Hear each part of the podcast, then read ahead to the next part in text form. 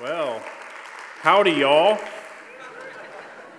Um, man, I'm so honored to be with you this morning, and it's been a privilege to be able to share uh, so far in the earlier service. And um, this morning, when we had our pre service meeting, I sit next to Robert Moncrief, and he said, You're not used to this kind of weather in Texas, are you? And the answer is absolutely not. Um, as Texans, we are really proud folk, and as I uh, went to scrape the ice off my car, I was not wearing gloves. And I terribly regret that decision, but um, I want you to know that uh, as uh, my wife and I were planning on heading here, one of the prayers that we had was we were like, God, we're leaving our family in Texas, our friends in Texas, and God, we want to establish a new family as we head to Nebraska, and that's been absolutely the case. We have wonderful, amazing friends and just this short seven months where God has truly blessed our family with a, a, new family. And so we're honored to be here. And I also want to share a special thanks to Adrian. Uh, as a friend, as a pastor, as a mentor, he has been uh, amazing in coaching me to be a pastor and uh, mentored me to be a better man. And, um, and trust me, he's already done the performance review, so I don't get any bonus points from this, but uh, we are honored as a church to have him lead and uh, shepherd us. So. Um, yeah, so we are going through a series called God's Story, Our Story.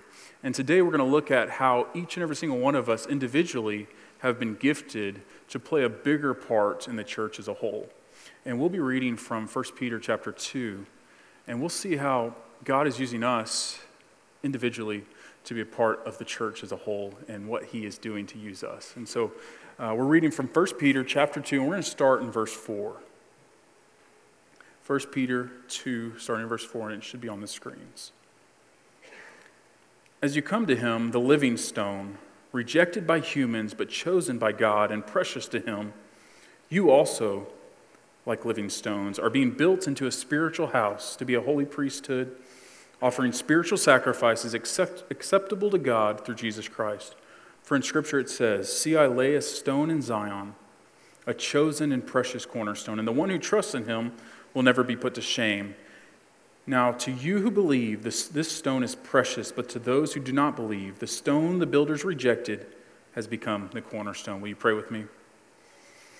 Father God, as we read your word together, as uh, we open up our hearts and minds to what you have to share with us, God, I pray that we see each and every single one of our individual gifts and abilities that you've given us as purposeful for the greater purpose of the church. God, I pray that we apply the words that we hear this morning and we place them on our hearts and we utilize these words to be difference makers in your kingdom. Father, I pray that I don't share my own personal opinions or ideas, but God, I share as a mouthpiece what you have to share for us as a church. And uh, thank you so much for your love for us. In Jesus' name, amen.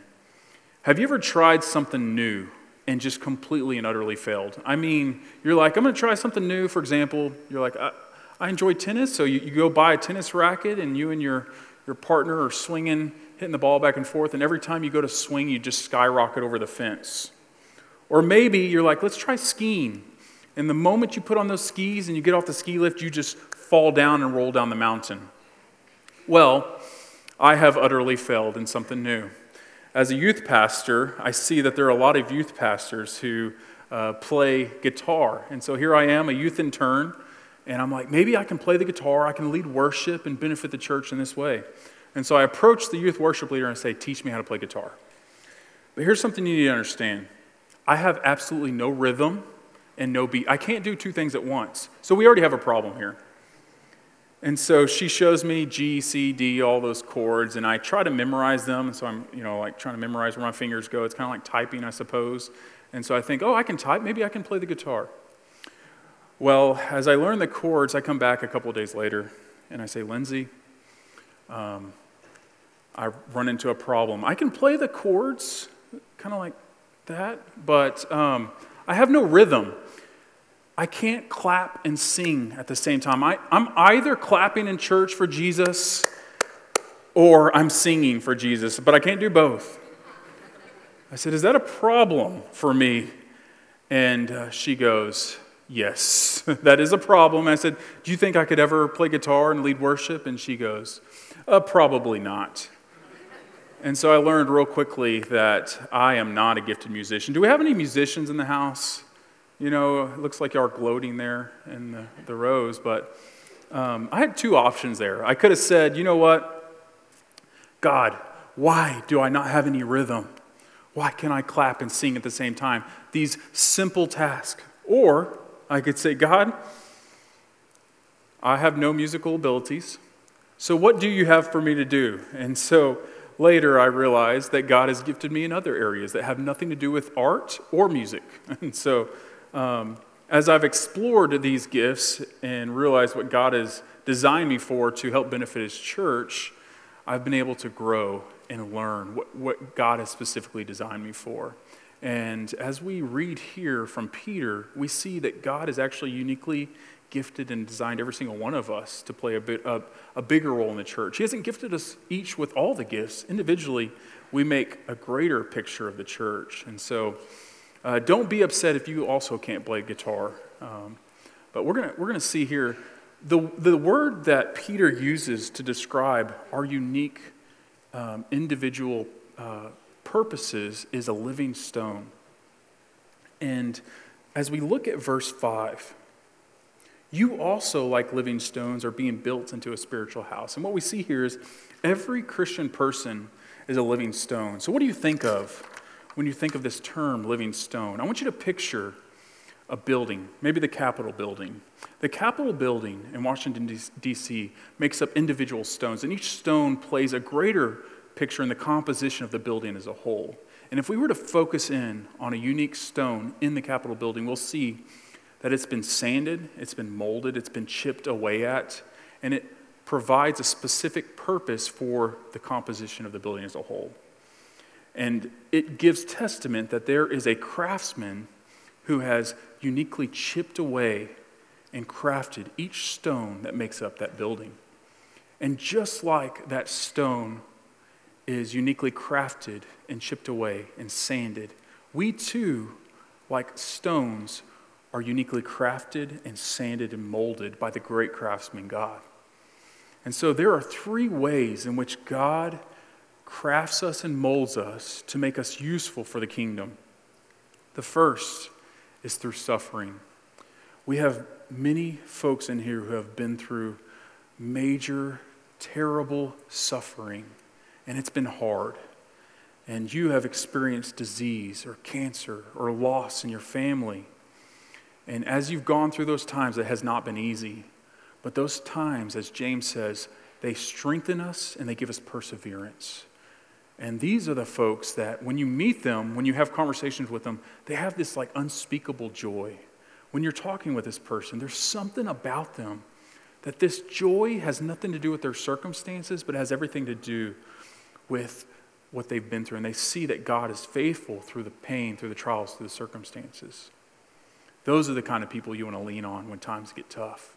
Also, God uses discipline and correction to shape and mold us as Christians. You see, as, as Christians, we can get distracted and pursue things that are not of God. We can say, oh, maybe this will bring me satisfaction. And so we, we tarry off. Scripture says God disciplines those whom he loves. Because God loves us and he's a good father, he won't allow us to run away from him too long because he loves us just like a good father would. He disciplines us and he says, No, here's what I've designed for you to do. And so he uses discipline, he uses correction to mold us into the, the living stones that he has designed for us to be. And then also, he's uniquely gifted us. Uh, there are folks in here who are wonderful teachers. There are people in here who God has gifted them with the ability to build and to make and to create. There's also people in here who give great wise counsel. They're humble people and they can give good wise counsel. I don't know what your gifting is, but God has uniquely shaped us and crafted us and molded us through suffering, through discipline and correction, and also through our unique giftings and abilities.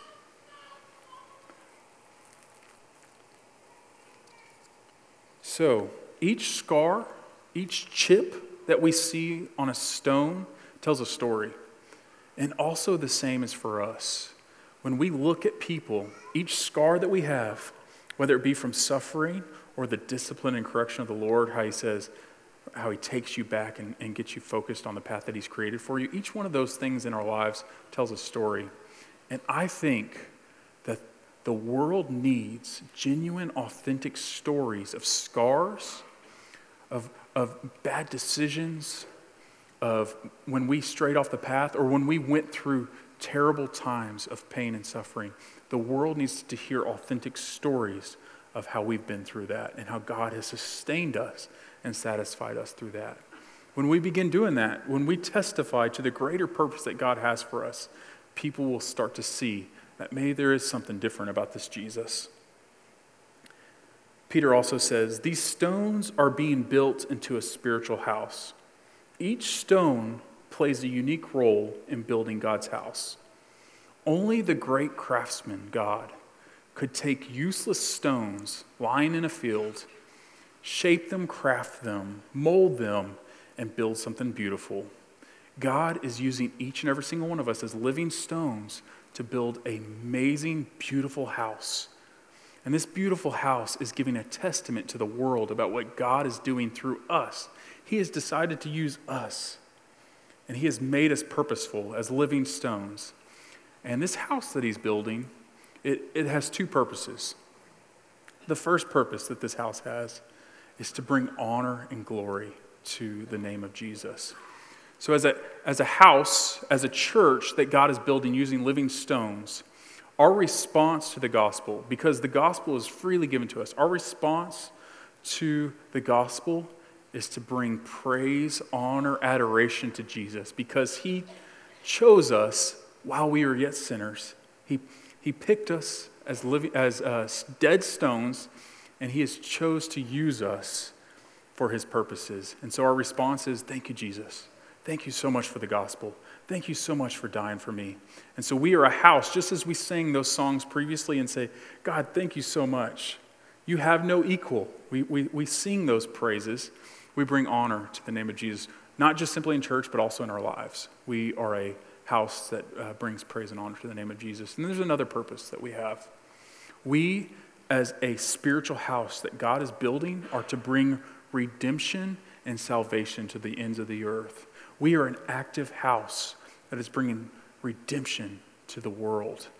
God has empowered each and every single one of you with gifts, with stories, with abilities, and He wants to release you to go and be a difference maker in your spheres of influence your job, your workplace, your school, your family, your friends, your, your relatives. God has entrusted you with uh, this gospel message to bring redemption to the world. So, why bother with the church? Why bother with the church? This house that we have here, we need your story. We need you to show your scars. We need your gifts. We need your abilities. Because when we together say, I am going to uh, use my gifts for the greater purpose of the church, we can impact Kearney and the world in such a powerful way. We need your stories. We need your scars.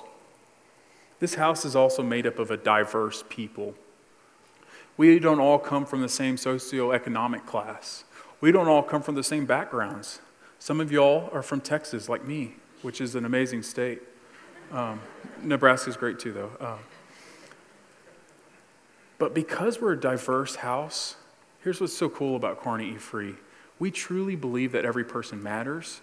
And because we say that, we believe that every person, every living stone can play a contribution to the greater story of redemption that we're bringing to the world, every single one of us.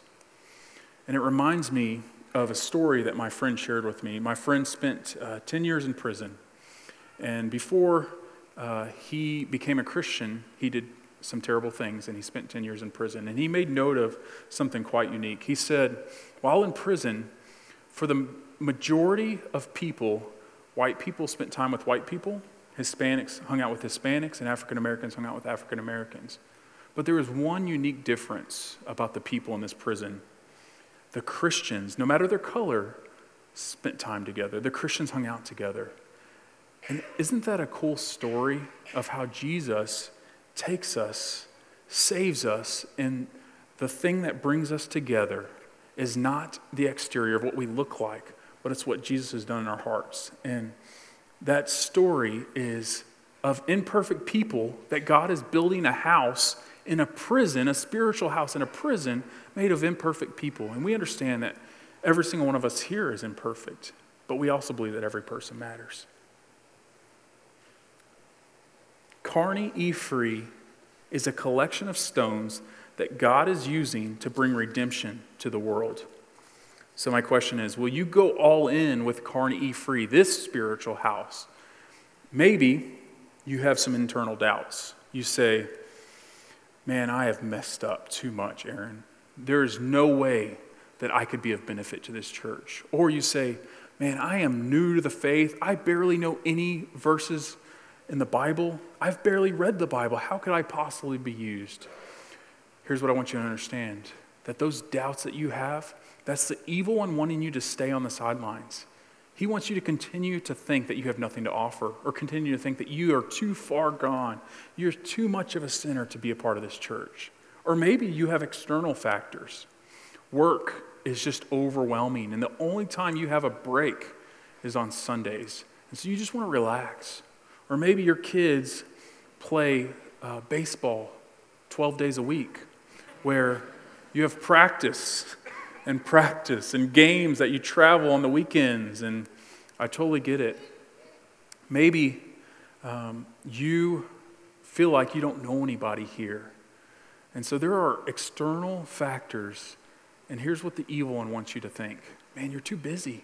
You, you don't have enough time to go all in. My encouragement to you is to say, you know what, I'm going to go all in. I'm going to forget these internal factors, these external factors, and I'm going to go all in on what Jesus is doing. And so here's a, here's a challenge for you. Maybe you're the last one here and the first one to leave. Right as soon as we say amen, you hop in your car and you head out. My encouragement is, is why don't you try to be a part of a life group? Why don't you be known in community and say, you know what, I may not know a, whole, a lot of people here at Kearney Free, but I'm going to I'm going to go all in on a life group. And here's what's so amazing about Life Group. You know, we moved here seven months ago, and we basically found out right when we moved here that we're going to have a baby. So we move all across the United States, and uh, then we're like, oh, we're having a baby too, by the way. Um, and so we did a gender reveal party, and I guess uh, uh, our life group got to talking, and uh, you know, we're thinking it's just going to be a few of us hanging out, and all of a sudden we show up uh, here at the church, and we did it out by the fire pit, and there's like 35 people there who are all going to celebrate our gender reveal. We're like, we're not that big a deal, but thank you so much for being here.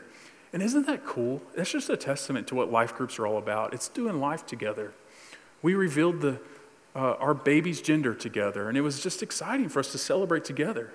It's not that anybody, one particular person in our group special, but it's that we love each other and we want to support each other together. So,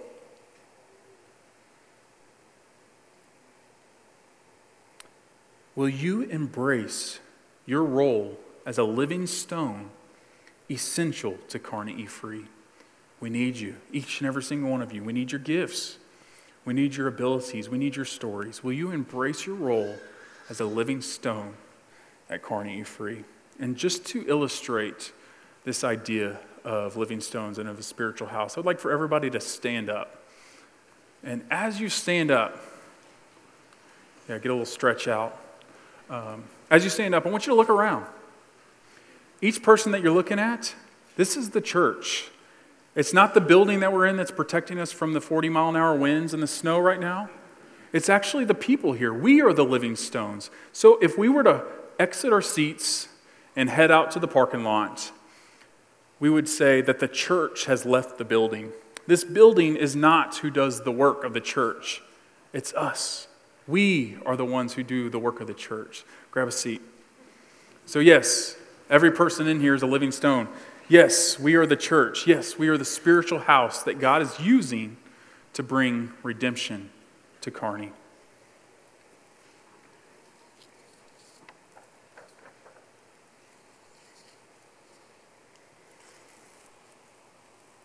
in verse 5, we see in the second part of verse 5, Peter says, to be a holy priesthood.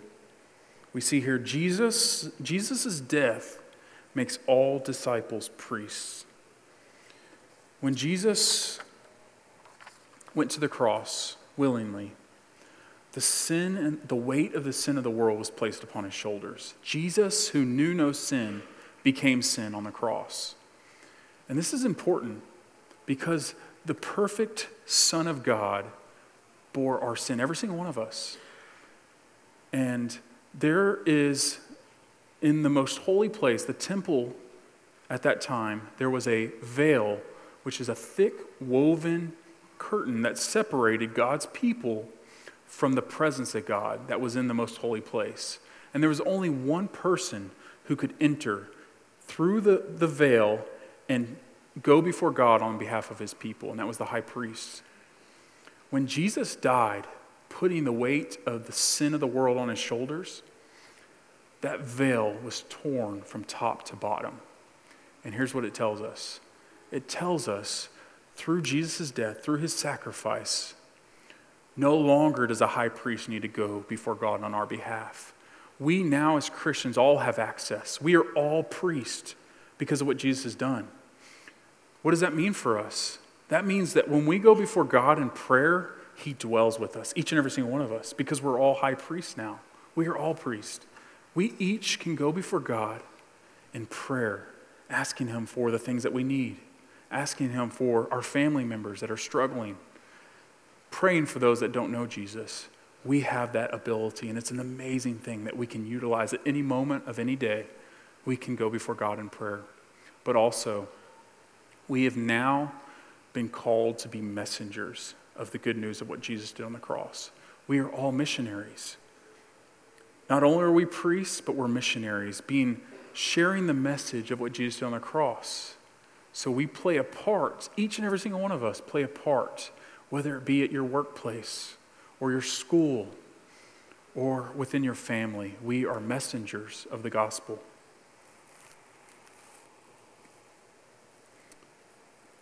Sometimes we can rely on the, the building or the pastors and staff here. We have amazing staff here at Kearney Free who love Kearney, and they do an amazing job. But what if we, each and every single one of us, as living stones, playing a part in this greater picture of a spiritual house that God is using to bring redemption to the world, what if each and every single one of us took it upon ourselves to be priest in prayer? What if we took it upon ourselves to be messengers of the good news of what Jesus has done? And we say, you know what?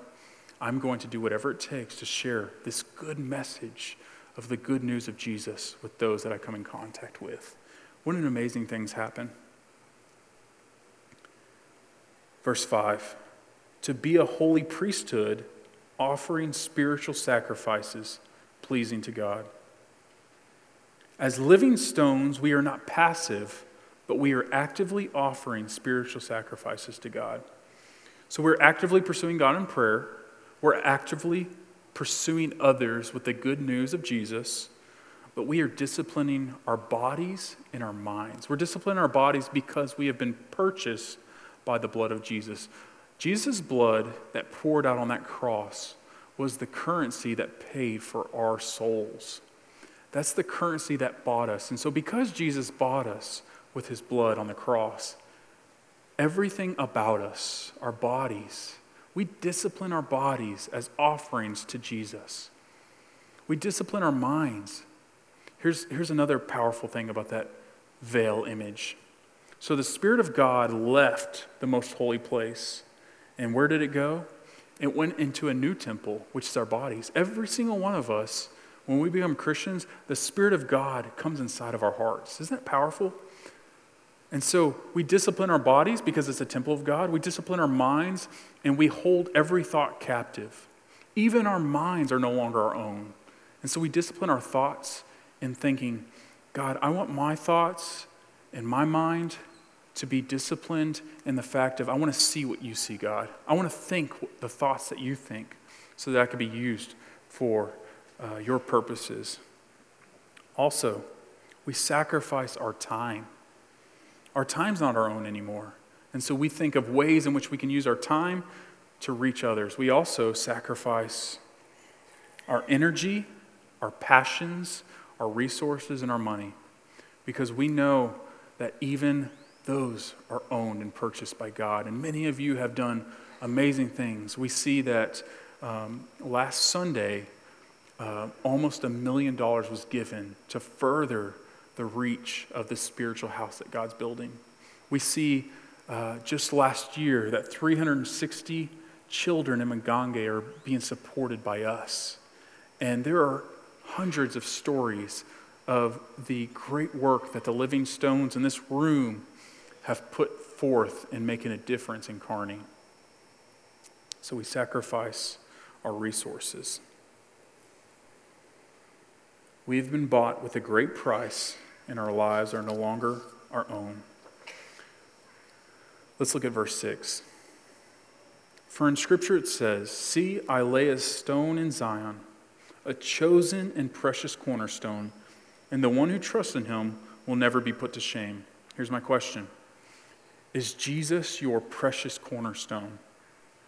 Is Jesus your precious cornerstone? Archbishop William Temple said this Your religion is what you do with your solitude. Here's what he means by that when you've got your checklist marked off, you got all your uh, shopping done, you've got all of your busy uh, work checked off that list, and you're chilling on your couch and you're thinking, man, it's nice, and you're just relaxing. Where does your mind go? Where does, what, what is in the back of your head that you constantly think about? What he's saying is, whatever your mind constantly goes to, that thought that cannot escape, that very well could be your religion. Let me, let me uh, share it in this way. What do you dream about? You say, if I could accomplish this one thing, if I could achieve this one goal, then I'll be happy. Then I'll serve the Lord. If I could just achieve that one thing, that very well could be your cornerstone. What is precious to you? Maybe it's your family. Maybe it's your health or your finances or your success at work. Oftentimes, we think of negative things as idols. We think of negative things as um, the things that are causing us to struggle. But what's interesting is we sometimes make good things the most ultimate thing in our life. And more often than not, it's not the, the bad things like drugs or alcoholism or those bad things that we think about. It's actually good things that we make the most ultimate thing in our life. And we think, if I could just achieve this good thing, then I'll be happy, then I'll be satisfied. The trouble is, when we place our hope and our trust in these good things that God has given us, they will always leave us dissatisfied. We, there are many people who have achieved great success. And what we see over and over again is the story of people achieving great success and then saying, Is this it? Is this all there is? They achieve the best they make the most money. They are the most successful artist or the, the best business leader in their field. And they're like, is this it? And what we see here is those who choose Jesus as their precious cornerstone, who rely on Jesus as the sole provider of their satisfaction, they will never be put to shame. They will be satisfied. So think of it like this Maybe you're writing your life story and you're the lead character. And as you're living your life, you're making your choices. You're going where you want to go. But then you come in contact with Jesus and he says, Do you want to follow me? And you have a choice. Do you erase your name as the lead character in your life story and put the name of Jesus as the lead character in your life story? Where you say, I am no longer writing my story anymore. I'm going to follow Jesus wherever he goes, and he becomes a lead character. I've been able to share uh, the gospel with a few college students this week, and what has been uh, the image that I've been able to use over and over again, it just seems to be fitting for this time, is the image of baptism. And then on, on Sunday, we were able to baptize 10 folks. And so, as we were sitting here in the service last Sunday night, we had the the tank up here, and uh, the pastor is with the person. They say, I baptize you, my brother, my sister, in the name of the Father, the Son, and the Holy Spirit. And they take that person and they, they bury him in the water. And that's a picture of Jesus dying on the cross. And so we bury that person in the water, and then the water rushes over them. That's a picture of the blood of Jesus covering all of our sins, past, present, and future. So just as Jesus died, we also die to our old self. And then we rise the person up. The Holy Spirit rose Jesus from the dead. And that, that same Holy Spirit raises us from the dead. So we lift the person up when we say rise to walk in the newness of life. We are no longer the people we once were when we come to meet Jesus. That old person that we, who we used to be is dead and gone.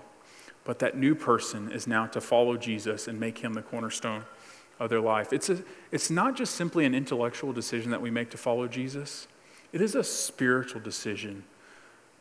And so, my question for you is Is Jesus your precious cornerstone? Have you died to who you once were? And have you made Jesus the lead character in your life story? We have a few folks in this room. There, there are probably two folks in this room. There are those who say, Man, I have not made Jesus the cornerstone of my life. I've been building my life off of other things. My challenge for you is will you make Jesus your cornerstone? Will you say, no matter what it is, no matter where he leads, that's where I'm going to go? And then also, there's folks in here who are Christians. They have made Jesus their cornerstone, but they've been distracted, they've been busy, and they haven't been living out their role as a living stone for the purpose of redemption of the world. And God's saying, now's the time. And it's time for you to say, you know what, I'm all in. Here's what we're going to do we're going to pray, and I want you to think through those implications. Who are you? Where do you stand in the role of the church? What decision is God leading you to? And so, as the band, when the band makes their way up here, we're going to sing a song, and I want you to think through what God is calling you to do. Maybe He's calling you to say, I'm, I'm all in. Or maybe He's calling you to say, it's time to be born again and become a Christian. So I'm going to pray, and I want you to think through what God is calling you to do. And uh, will you bow with me?